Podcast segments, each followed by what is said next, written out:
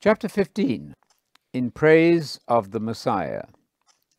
The signs are that theology is beginning to detect the flaw in the non messianic gospel of the divided church, as well as in its un Jewish Jesus. A writer from Australia complains that the term gospel has been, quote, too narrowly construed, too personalized, too subjectively applied. He points out that the subject matter of the early Christian gospel included, quote, the Lord's universal victory over the world and his consequent kingly rule, with a new era beginning this way with the Old Testament eschatology from which it derives its force behind it, the gospel settles for no less than the restitution of all things. That was a quotation from W.J. Dumbrell in an article called The Content of the Gospel and the Implications of That Content for the Christian Community in the Reformed Theological Review of 1981. A number of scholars, happily, now concede with Johannes Weiss that, and I quote, the kingdom of God, as Jesus thought of it, is never something subjective, inward, or spiritual, but is always the objective messianic kingdom, which usually is pictured as a territory into which one enters, or a land in which one has a share, or as a treasure which comes down from heaven. And a quotation from Johannes Weiss's book, Jesus' Proclamation of the Kingdom of God. The gulf that has been fixed between the Hebrew messianism of both Testaments and traditional views of the afterlife, quote, on far off shores, can be bridged only when Christians become attuned to the biblical exaltation over the future coming of the Messiah. The divine plan for the future has become dislocated and obscured through the intrusion of an anti Hebraic philosophy Yet a common sense rereading of the biblical literature, backed by the refined tools of contemporary scholarship, will be sufficient to bring about a restatement of the genuine Christian view of the future. The fullest emphasis must be placed upon the biblical fact that the Messiah has never yet begun to reign in his kingdom. Exalted Lord at the right hand of the Father, he certainly is.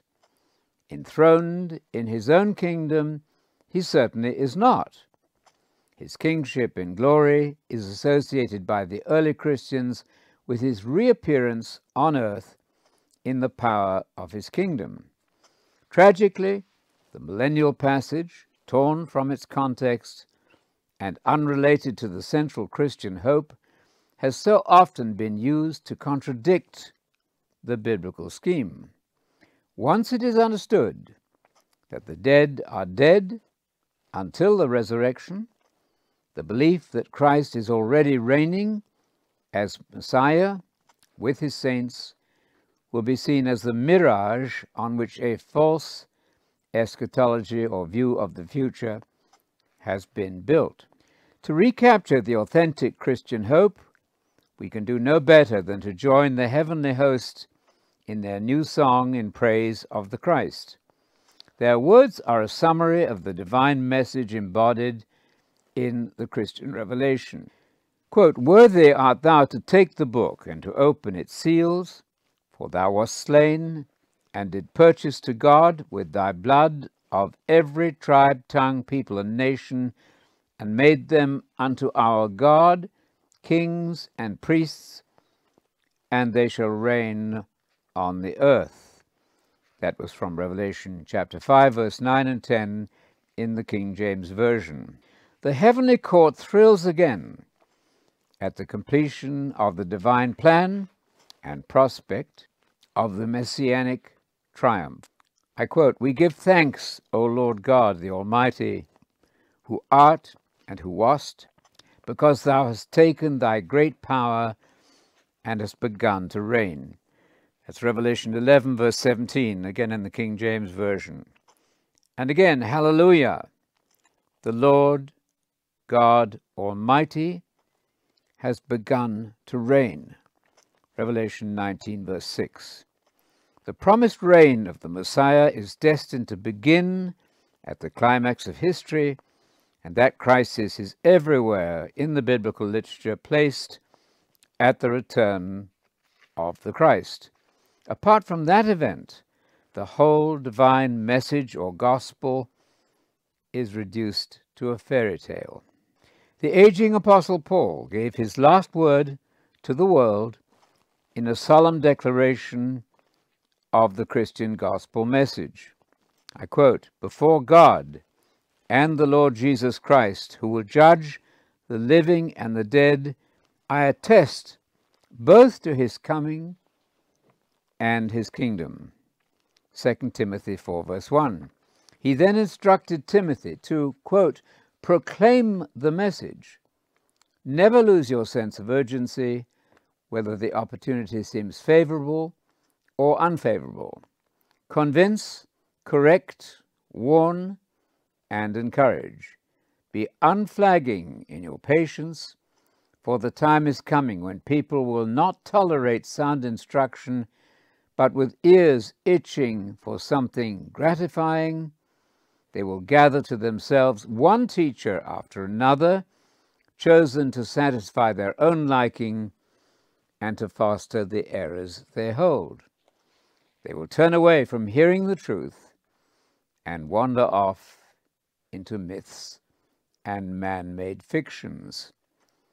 That's a quotation from 2 Timothy 4, verses 2 to 4.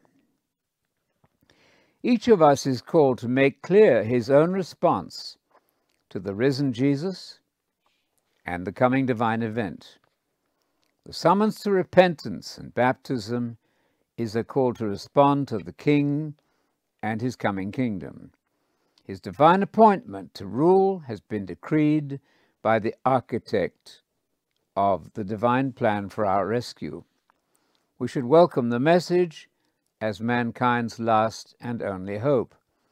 Our acceptance of the good news means reconciliation with our Maker and an end to our involvement in the universal deception.